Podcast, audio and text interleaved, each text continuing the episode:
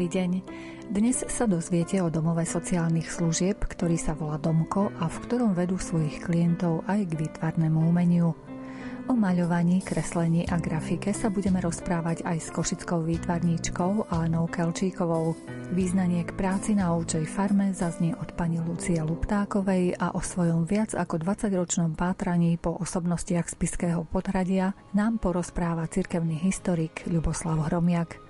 Reláciu pripravili zvukový majster Jaroslav Fabián, hudobný redaktor Jakub Akurátny a redaktorka Mária Čigášová. Želáme vám nerušené počúvanie svetlom, oblej ma láskou, ty si moja spása, nemusím sa báť.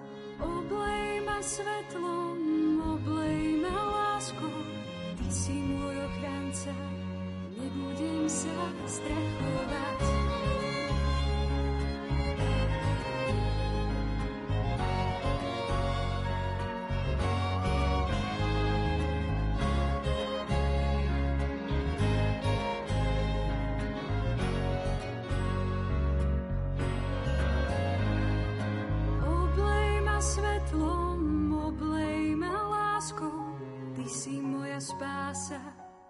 Nemusím sa báť. Oblej ma svetlom, oblej ma láskou, ty si môj ochranca, nebudem sa strachovať.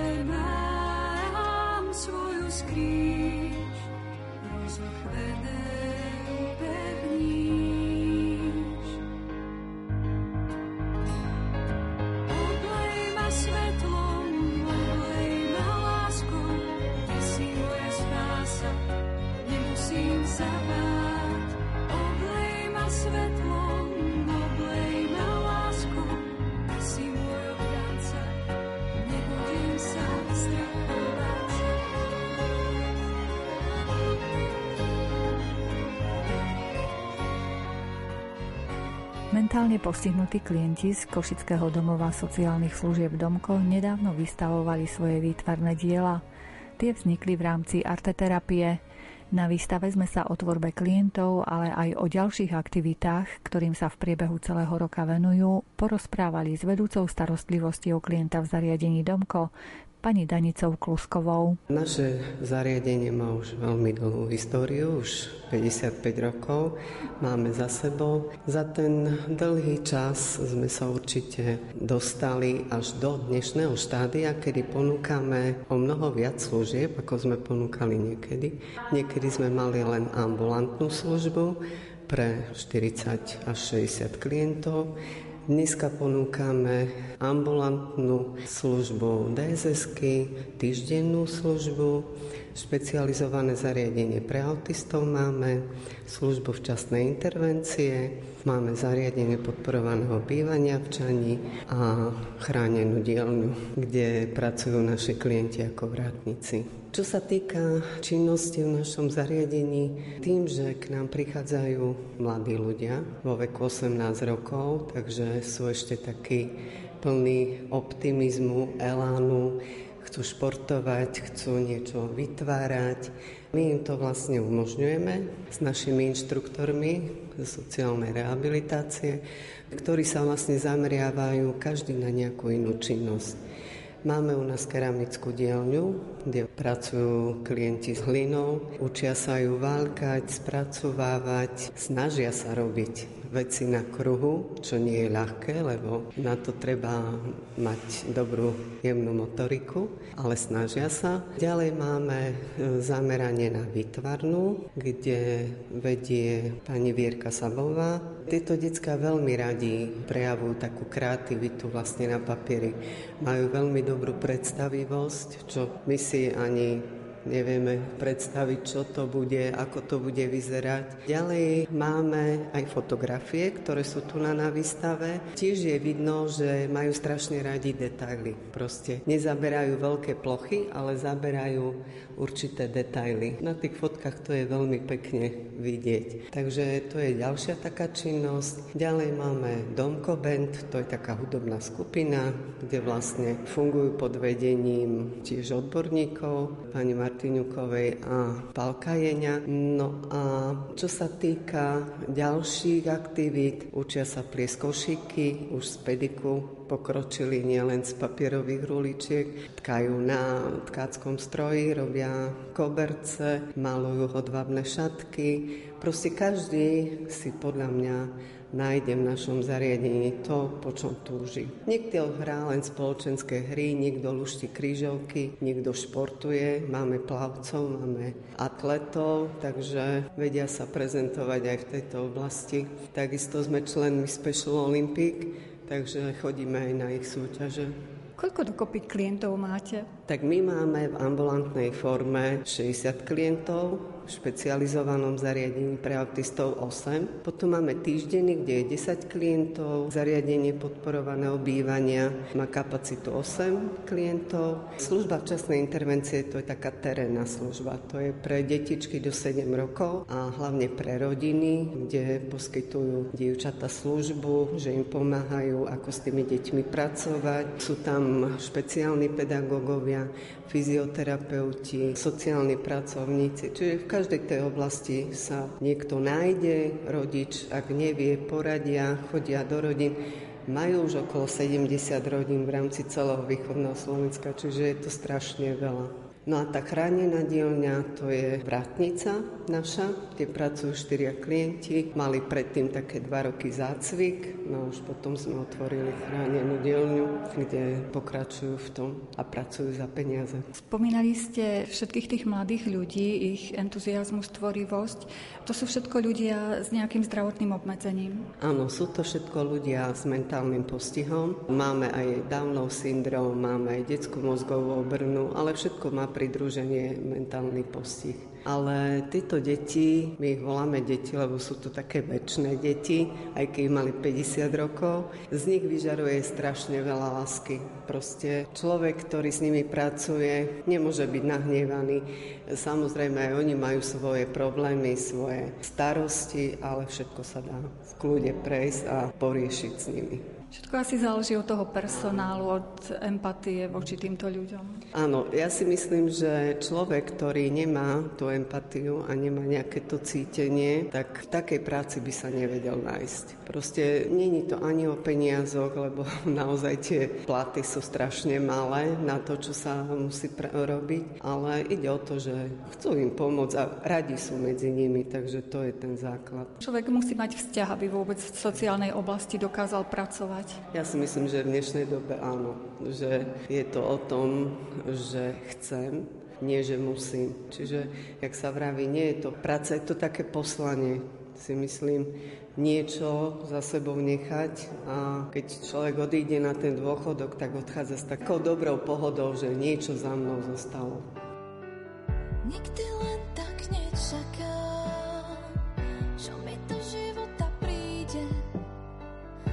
Vďačím všetko, čo mám. Sila mysle má moc krídel. Keď sa cítim stratená, kráčam lesom, pokým vládzem. Cesta skladá bremená z duše, ktorú dusia hrádze.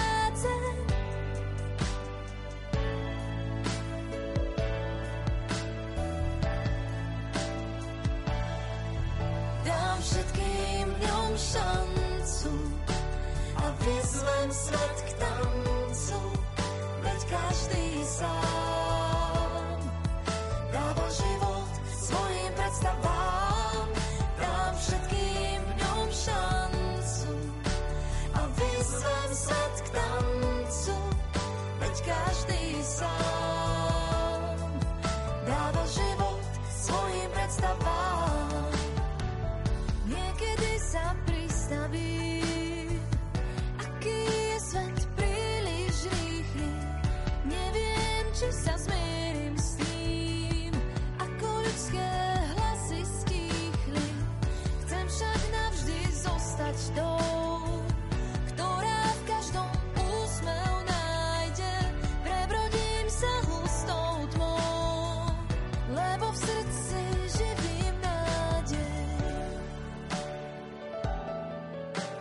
My sa síce stretávame na výstave, ale toto nie je jediné podujatie, ktoré ste zorganizovali. Bol to 17.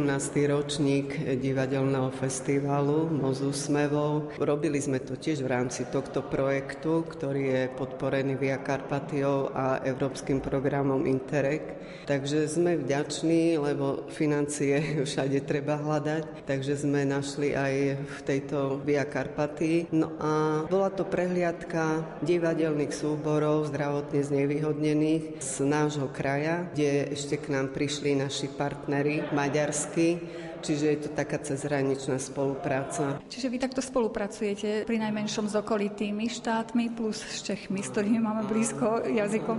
Áno, hľadáme takých partnerov, s ktorými hlavne chceme spoznať prácu, aká je v zahraničí. Preto náš riaditeľ je akčný v tom, že vyhľadáva tieto kontakty a vlastne chodíme na návštevy, aby sme videli, ako to vyzerá aj v iných zariadeniach, v iných štátoch, nielen u nás. Spomenuli sme to to podujatie, prehliadku divadiel v domovoch sociálnych služieb. Ktoré ešte sú také časté podujatia, ktoré organizujete, keď sú teda peniaze a nie je pandémia? Takým tradičným podujatím je zimná blumiada, ktorá tiež už má niekoľko ročníkov za sebou. Je to vlastne také zimné športové podujatie pre zdravotne znevýhodnených z nášho kraja. Žiaľ, pandémia, ktorá bola minulý rok a tento rok nám nedovolila dovolila zorganizovať zimnú. Veľmi sme chceli vo februári zorganizovať, takže vyšlo to na leto. Keď sme už na tej výstave, skúste nám prezradiť, aké sú tu obrázky, kto sa do toho všetkého zapojil. Tieto fotky a malby sú vlastne výsledkom umeleckých workshopov, ktoré boli v rámci toho programu malého projektu Mozu Smevov. Venovali sa im vlastne experti, ktorí sú v svojej oblasti, si myslím, zdatní. Mali fotografický workshop, výtvarný, divadelný, filmový a hudobný, čiže také tie základné workshopy, ktoré naše decka majú radi. A vlastne výsledok toho sú práce, ktoré vystavujeme na tejto výstave. Niektoré naozaj obrázky sú veľmi, veľmi zaujímavé. Človek v nich hľadá, čo to asi tým chcel povedať ten chalan alebo dievča. Naozaj sú také optimistické, sú tam úsmevy, srdiečka, kvietky, takú pozitivitu vyjadrujú. Veľmi radi používajú pestré farby. Proste nemajú radi čiernu, hnedu, také tie tmavé, studené farby. Ak si všimnete na tých malbách, tak e, naozaj prekypujú tie teplé a veselé farby. Ovplyvnila nejakým spôsobom pandémia váš život? Vieme, že boli obdobia, kedy boli naozaj veľmi tvrdé opatrenia. Áno, aj u nás to určite ovplyvnilo. Deti nemohli chodiť do zariadenia. Mali sme minulý rok dosť dlho zatvorené zariadenie, fakticky od marca do júna. Potom to pokračovalo k zime. Takže fungovali sme vlastne cez sociálne siete a nebolo to také, ako si naše deti vyžadujú. Takže sme boli radi, keď v júni už povedali, že ambulantné služby sa otvárajú. Boli sme šťastní, prišlo leto, plný entuziasmu sme boli. No ale došiel október a zasa to buchlo. Takže nejak sme to prešli, tie decka si zvykli aj na tom Facebooku pracovať, e, hodne dávajú aj svoje práce, čo robia doma, takže nejak sme to zvládli. Samozrejme, mali sme obmedzený počet e, klientov kvôli opatreniam, ktoré boli, takže sme museli ich prestriedať, vyhovovali sme hlavne rodičom, ktorí pracujú, No už konečne fungujeme tak, ako ak by malo zariadenie fungovať pre všetkých aspoň si v budúcnosti budeme všetko vážiť, čo možno predtým sme si nevážili, bežný kontakt človeka s človekom. Áno, áno, niečo tá pandémia nás asi naučila. Na jednej strane jedni hovoria, že konečne som mohol s rodinou byť, s deťmi, lebo ten uponáhlaný svet asi nás tak stopol, hej, že troška sa zamyslieť, zastaviť, spomaliť. No a dúfam, že v tom budeme pokračovať. A nemyslím v tej pandémii, ale v tom zastavení a troška aj s tou rodinou pracovať.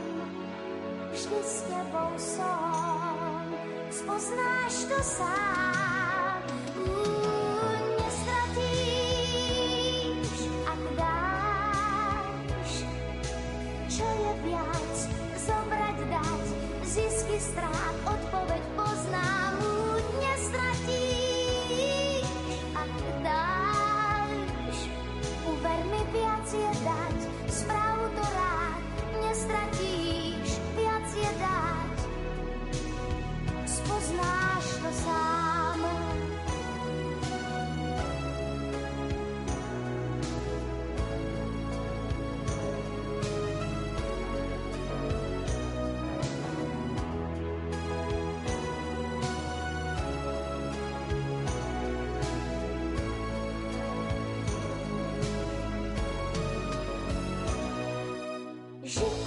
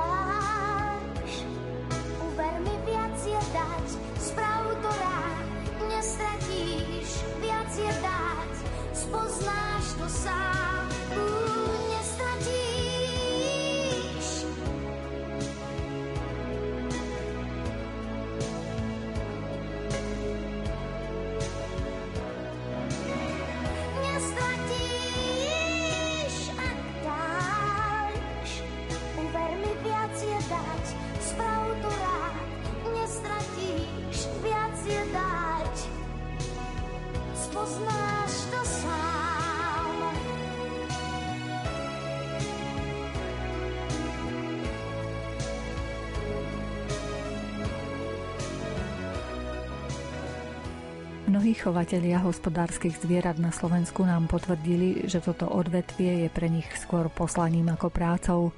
Patrí medzi nich aj rodina pani Lucie Luptákovej, ktorá sa venuje chovu oviec v Voravskej obci Pokrývač. Už môj otec začal, alebo respektíve jeho starý otec začal túto našu tradíciu pestovať a tak ako sme si možno deti povedali, že nikdy to robiť nechceme, tak niekedy sa asi nemá hovoriť, že nikdy a vyzerá to tak, že asi sa s tým budeme živiť, alebo v podstate je to našim povolaním. Ani nie prácou ako povolaním. Čiže nadchýňa vás táto práca alebo to poslanie? By som povedala, že asi v tejto dobe musí byť človek tom odhodlaný a ako som povedala, musí to byť jeho povolaním a poslaním, aby to dokázal robiť, lebo naozaj je to ťažká práca, vyžaduje si obrovskú energiu, obrovské aj znalosti a chcenie, aby človek každé ráno mohol stať a ísť ďalej. Takí ľudia, ktorí sa venujú zvieratám a zdáni dovolenku nemajú, lebo to neviete vypnúť. Určite, určite. Aj moji rodičia, aj starí rodičia by vedeli o tom rozprávať. A možno my, mladá generácia, už by sme chceli mať toho času viacej a možno by sme chceli, aby sa to dalo robiť aj inak, možno nejakými strojmi, ale ak chceme zachovať tú tradíciu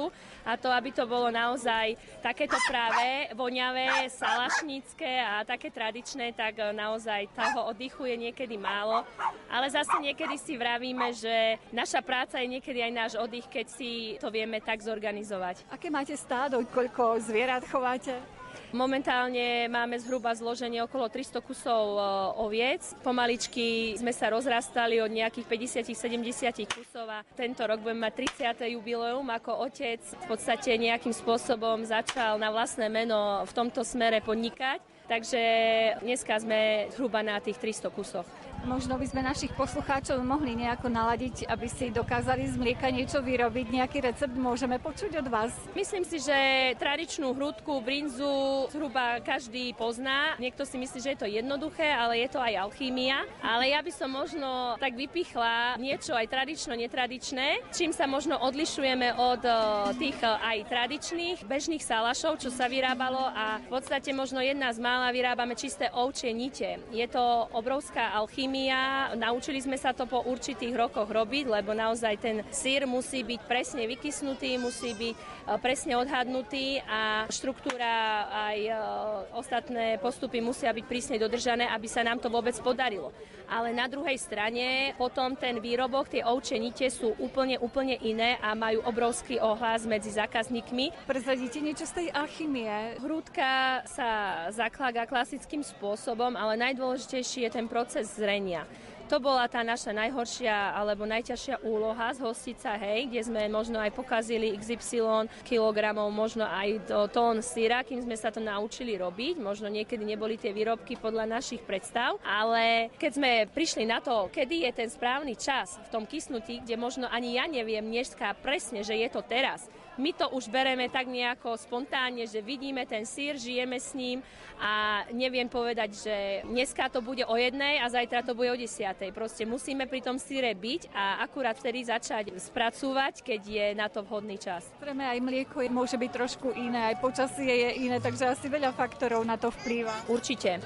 Toto je dôležitá oblasť, hlavne pri týchto nitiach, že keď mliečko prechádza, možno ovce prechádzajú zo suchej stravy na zelenú pašu, tak sa Samozrejme sa to mení, či nutričné hodnoty sa menia, aj zloženie mlieka a tam to robí niekedy dosť veľké problémy kedy to musíme vedieť, odhadnúť a rýchlo eliminovať, aby sme si nespravili niekedy viac škody ako osohu. A podľa vášho názoru lúky sú teraz kvalitné, lebo mnohí sa stiažujú, že sú dosť preschnuté, aspoň teda smerom k nám, k Košiciam. Aká je situácia tu? No momentálne tento rok je zas dosť ťažký pre nás e, ovčiarov alebo polnospodárov, nakoľko maj bol mokrý, pršalo, dlho bola zima, tráva nerástla a teraz prišli dosť veľké suchá. Cítime to aj my na e, veľkom úbytku mliečka, kde naozaj aj to zviera reaguje na to podnebie a na to počasie. Takže naozaj je to dosť e, problematické aj v tomto, že predsa na Oravu neboli vždy typické takéto dosť vysoké výkyvy počasia a naozaj aj tomu zvieraťu trvá určitý čas, kým sa aklimatizuje a niekedy je už po sezóne, kedy si na to začína zvykať a už je neskoro.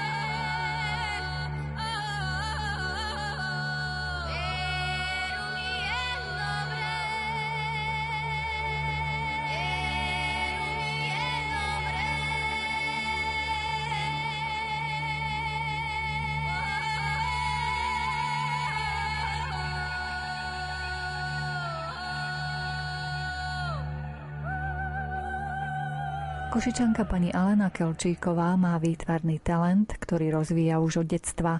Stretli sme sa s ňou v jednej z košických knižníc, kde niekoľko jej obrazov zdobilo interiér tejto inštitúcie. Spracovávam rôzne témy a predtým som vyštudovala na umeleckej priemyslovke odbor propagačná grafika, čiže to je reklama a tak ďalej, všetko s tým súvisiace a tým pádom som sa naučila robiť aj grafické práce, grafické techniky ešte počas štúdia na škole, že napríklad tieto obrazy, čo tu mám, tak to sú sieťotlačky tlač sa to volá, táto technika. Potom je tu kombinovaná technika, tam to je olej a akryl, tam to je zase plynorez a toto je tiež kombinovaná technika. Takže rôzne techniky som robila, aj skúšala, malujem a venujem sa aj tejto voľnej tvorbe, skratka čokoľvek, čo ma napadne. Vlastné myšlienky, zažitky, poznania, potom okolie, prírodu a zatišia a potom široké spektrum. Aj podľa obrázku niečo namalovať, aj portréty a zvieratka, mačky, psikov, komu čo sa páči a kto si čo náhodou aj objedná konkrétne. Som malovala aj psikov pre svoje kamošky, ich vlastných psikov, aj kocúrov,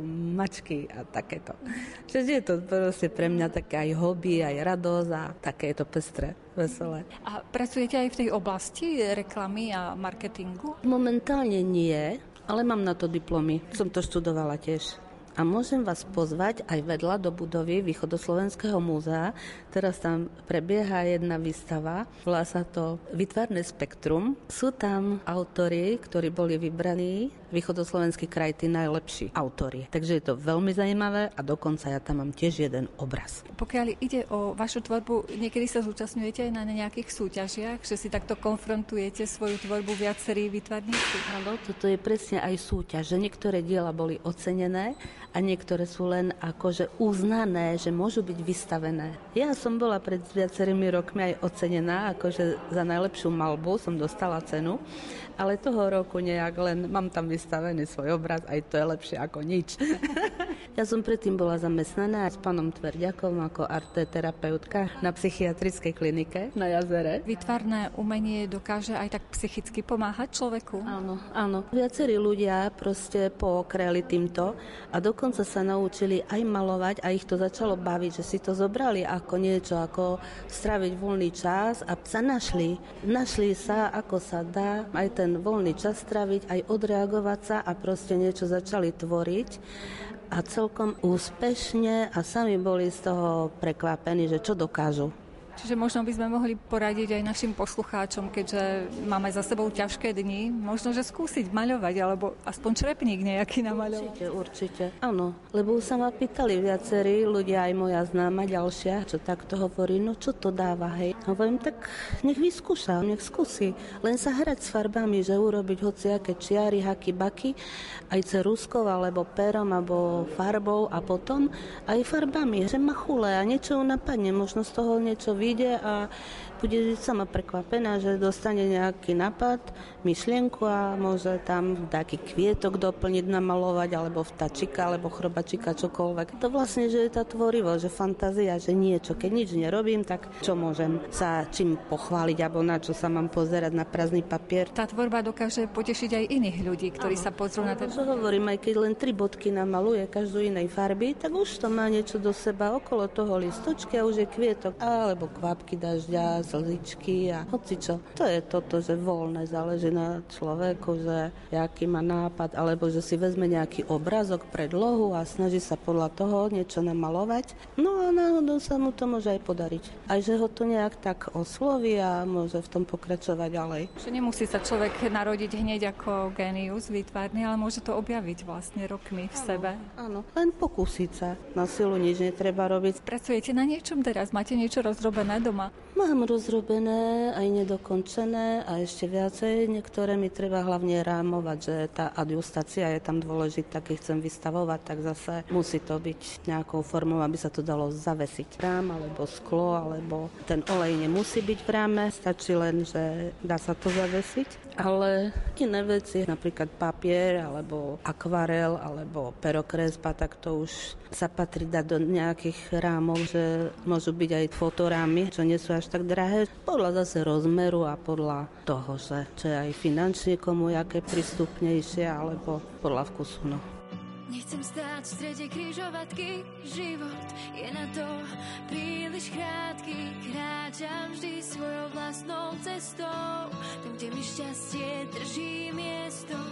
Nechcem stáť v strede križovatky, život je na to príliš krátky. Spievam si, keď ma niečo trápi, no ty sú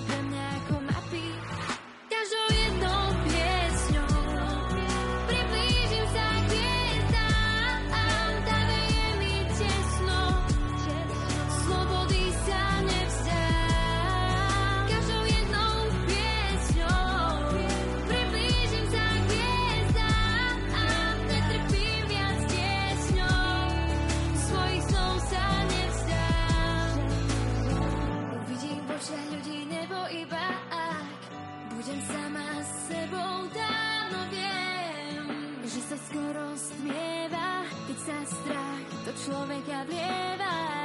Sú plné križovatky,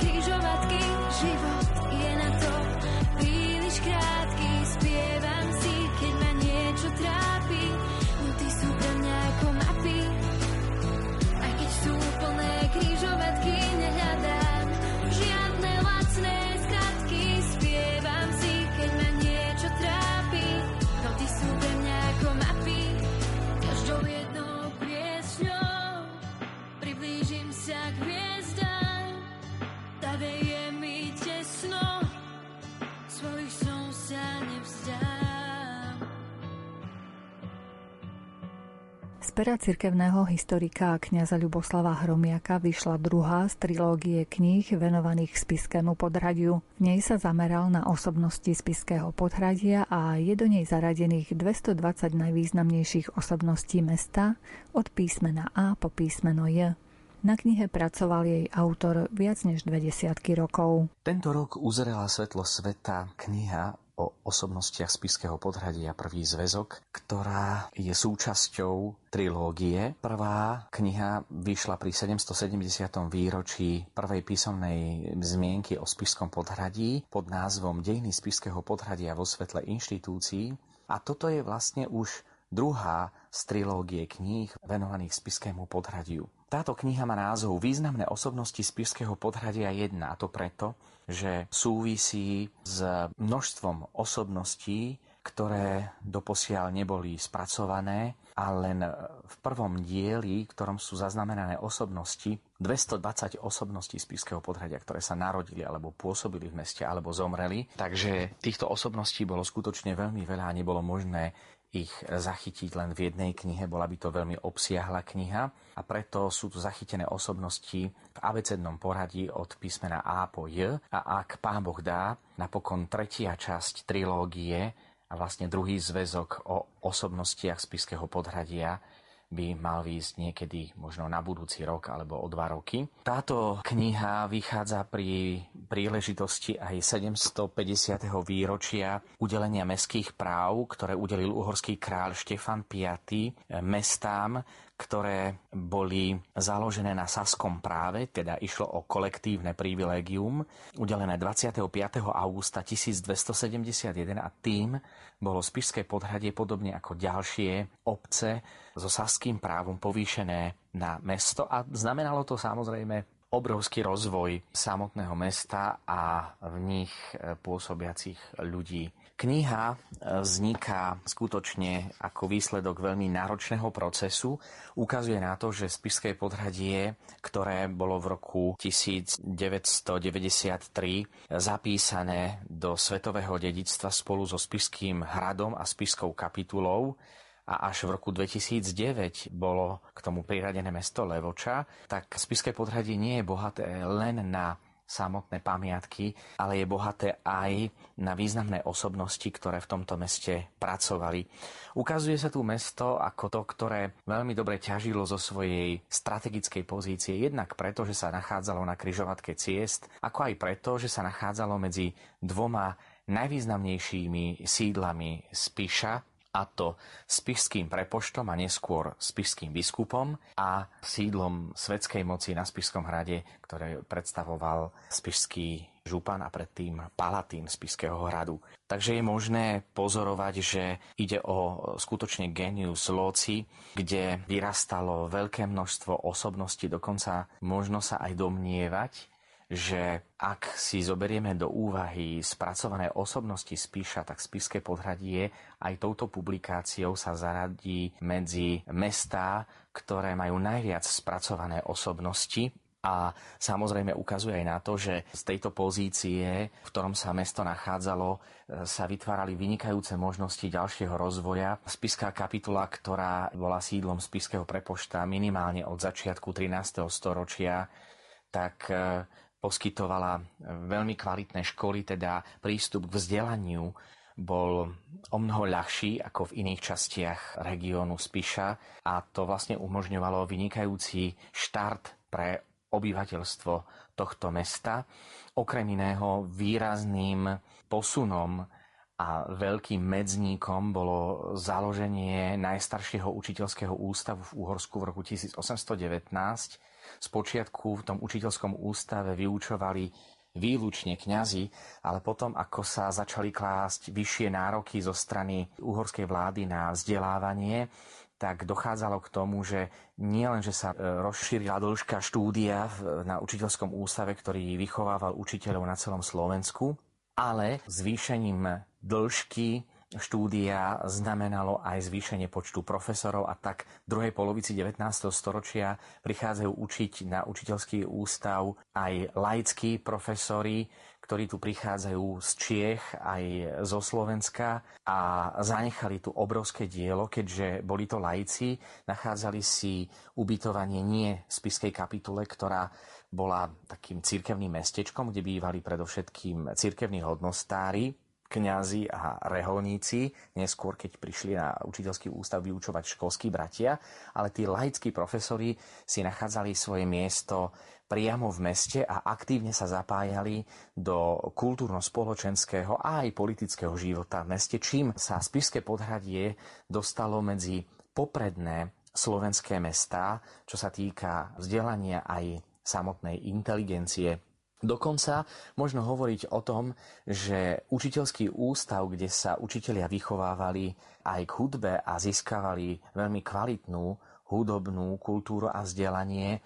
sa radí medzi nepísané a možno aj najstaršie konzervatória na Slovensku aj keď oficiálne konzervatórium e, učiteľský ústav nikdy nebol, ale fungoval tam orchester, vyučovali tam profesori, ktorí prichádzali od vynikajúcich e, hudobníkov, dokonca mali sme profesorov učiteľského ústavu, ktorí bývali v Spišskom podhradí a aktívne sa zapájali do života mesta, ktorí študovali u Leoša Janáčka a je vidieť, že prvé hudobné vyššie vzdelanie v učiteľskom ústave zabezpečovali predovšetkým českí učitelia.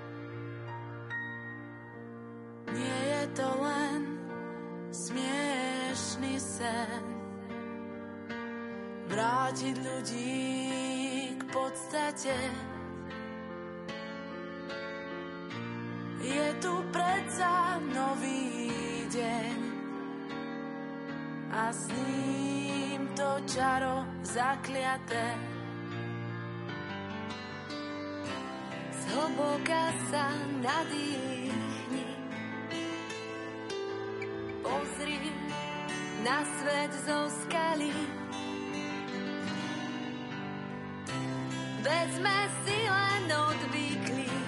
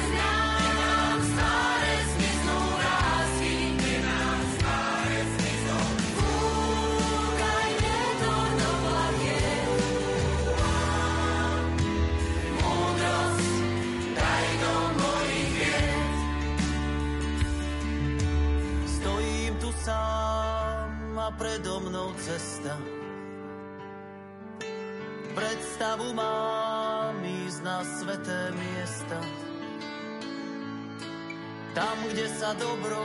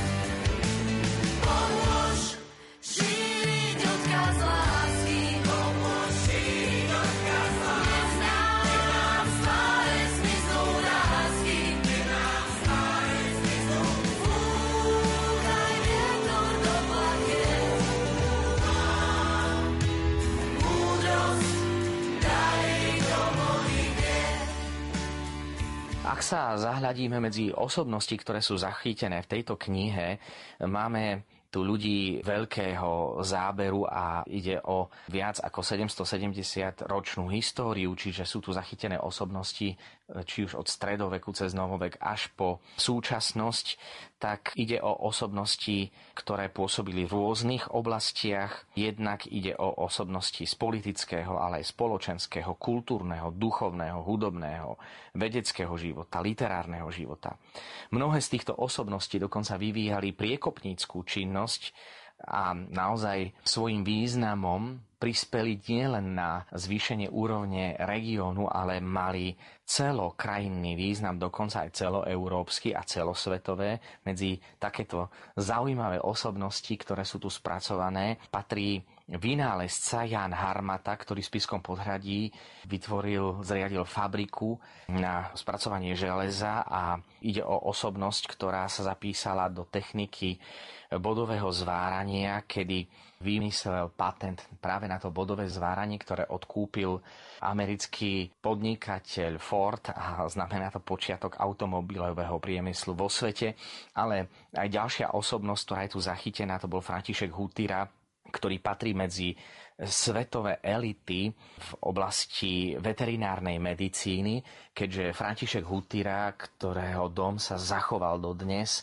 v Spiskom podhradí, jeho rodičia sú pochovaní na mestskom cintoríne a dokonca postavili v meste ako zbožný veriaci kríž na konci mesta, tak tento František Hutira sa zapísal do dejín veterinárnej medicíny učebnicou tejto veterinárskej medicíny, ktorá sa vyučovala a po celom svete bola preložená až do 12 jazykov.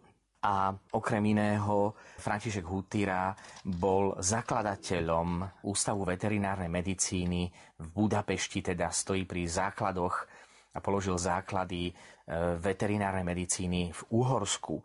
Potom máme tu zachytenú aj takú zaujímavú osobnosť, ktorá je veľmi málo známa, a ním bol Teodor Kežmarský, pochádzal zo Spišsko-Podhradskej šľachty a vlastne išlo o osobnosť, ktorá zaviedla Semmelweisové zásady a tým sa stal priekopníkom chemoterapie v Uhorsku.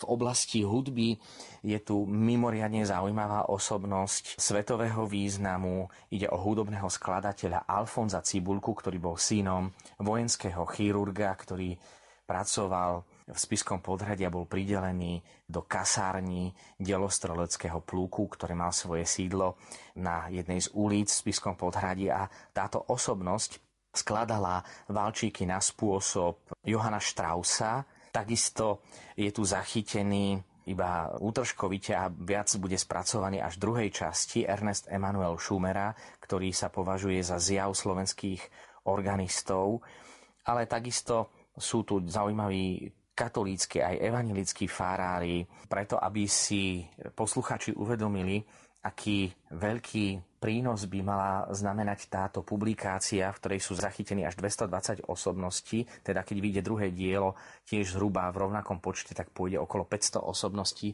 z Piského podhradia. Medzi nimi aj významné osobnosti z Piského podhradia sú zaradené medzi významné osobnosti viacerých miest ako Bratislavy, Košíc, a iných miest. Takže e, donedávna, len aby si posluchači uvedomili, čo to bola za náročná práca, historický výskum trval 22 rokov. Zrod knihy e, súvisí s tým, že cítil som už od gymnaziálnych čias veľký blízky vzťah k rodnému mestu a mal som problém sa k niečomu dopátrať, preto som začal študovať literatúru najprv na také najzákladnejšie diela, ktoré vyšli o spiskom podhradí. Nikdy nešlo o publikácie, ktoré by presiahli viac ako nejakých 30 strán. Čiže už vôbec, keď som pred dvomi rokmi vydal knihu Dejiny spiského podhradia vo svetle inštitúcií ako prvé dielo trilógie, ktoré malo nasmerovať na lepšie pochopenie osobnosti spiského podhradia a ich e, samotného zázemia, tak bolo to veľmi náročné spracovať a preto to trvalo až 22 rokov.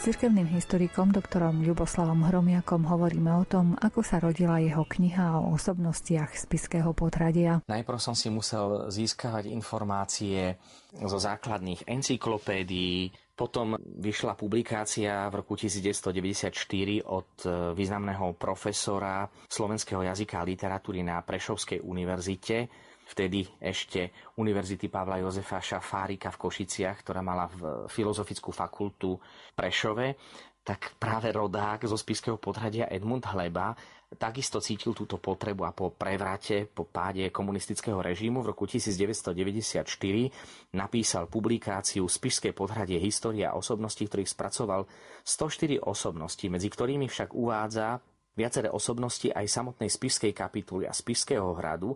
Čiže ak by sme chceli urobiť taký kritický výber osobností, ktoré boli vyslovene zo samotného mesta Spiského podhradia, e, zachytil ich 86.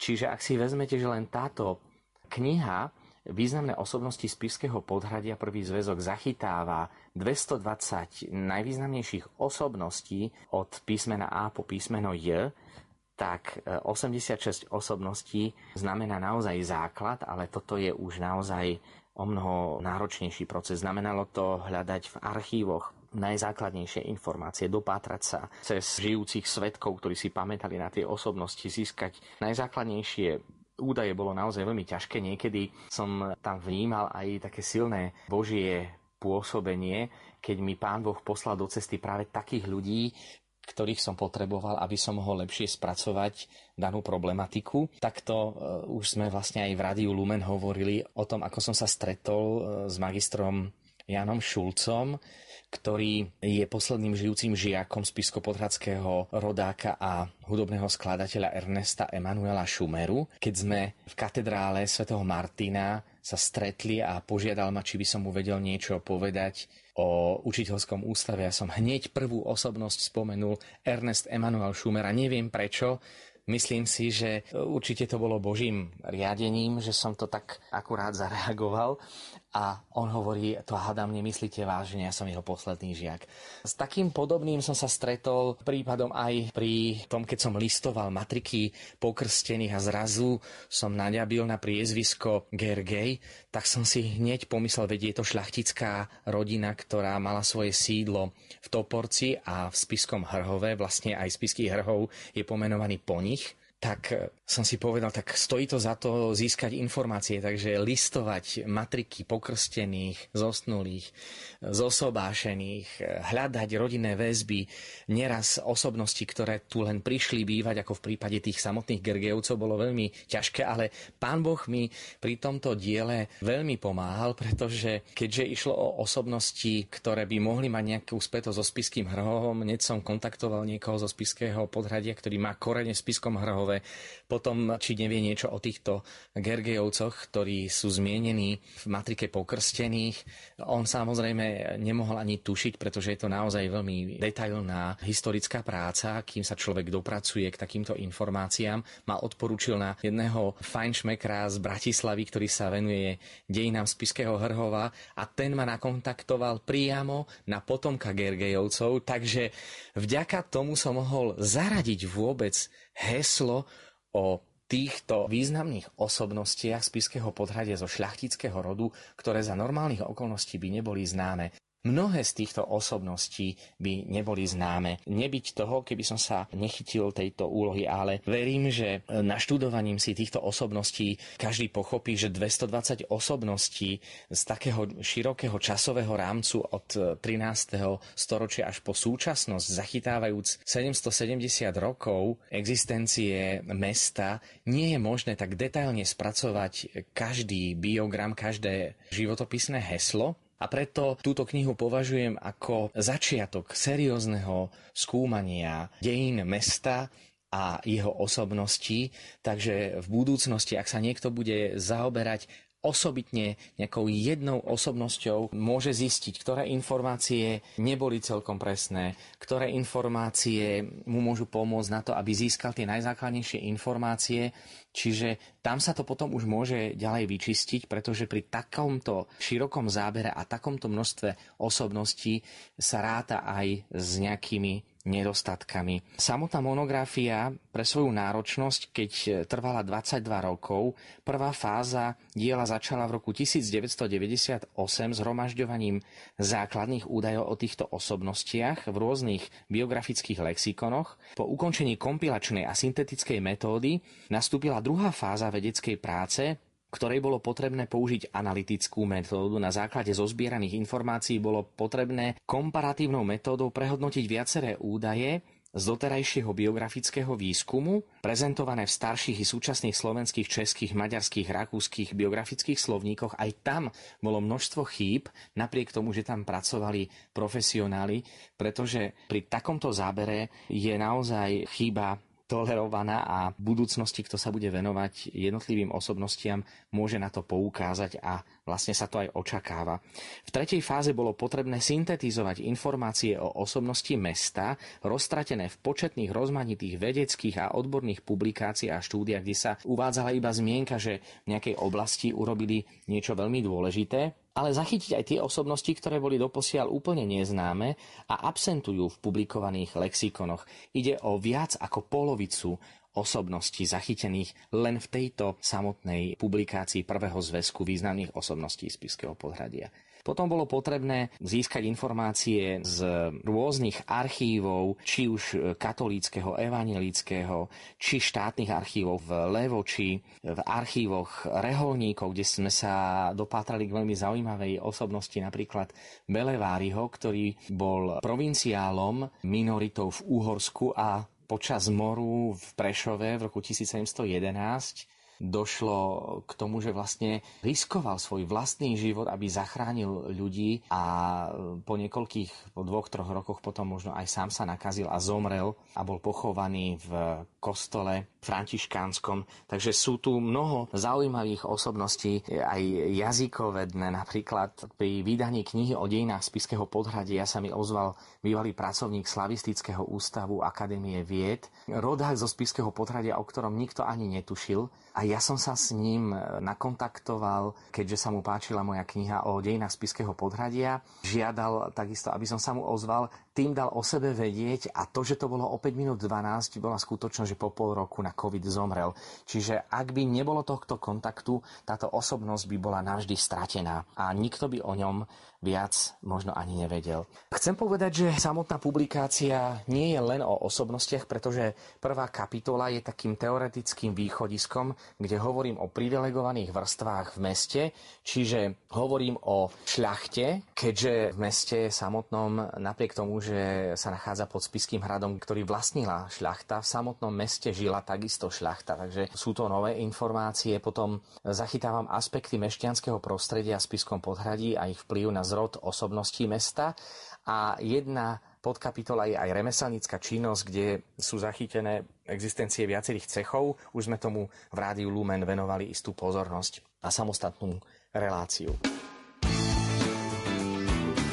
Relácia doznieva, budeme ju vysielať ešte raz v repríze v sobotu o 14. hodine. Pripravili ju zvukový majster Jaroslav Fabian, hudobný redaktor Jakub Akurátny a redaktorka Mária Čigášová. Ďakujeme vám za pozornosť a želáme vám pekný deň. Hráša iba pocitom, že to všetko zvládneš sám. Život je však o inom, nezvládneš sa ako pán. Neznáme tváre nemôžu zmeniť tvoj sklon. Cítiš sa v práve, vidíš sa najlepší v tom. Hráš sa iba s pocitom, že sa nemáš čoho báť.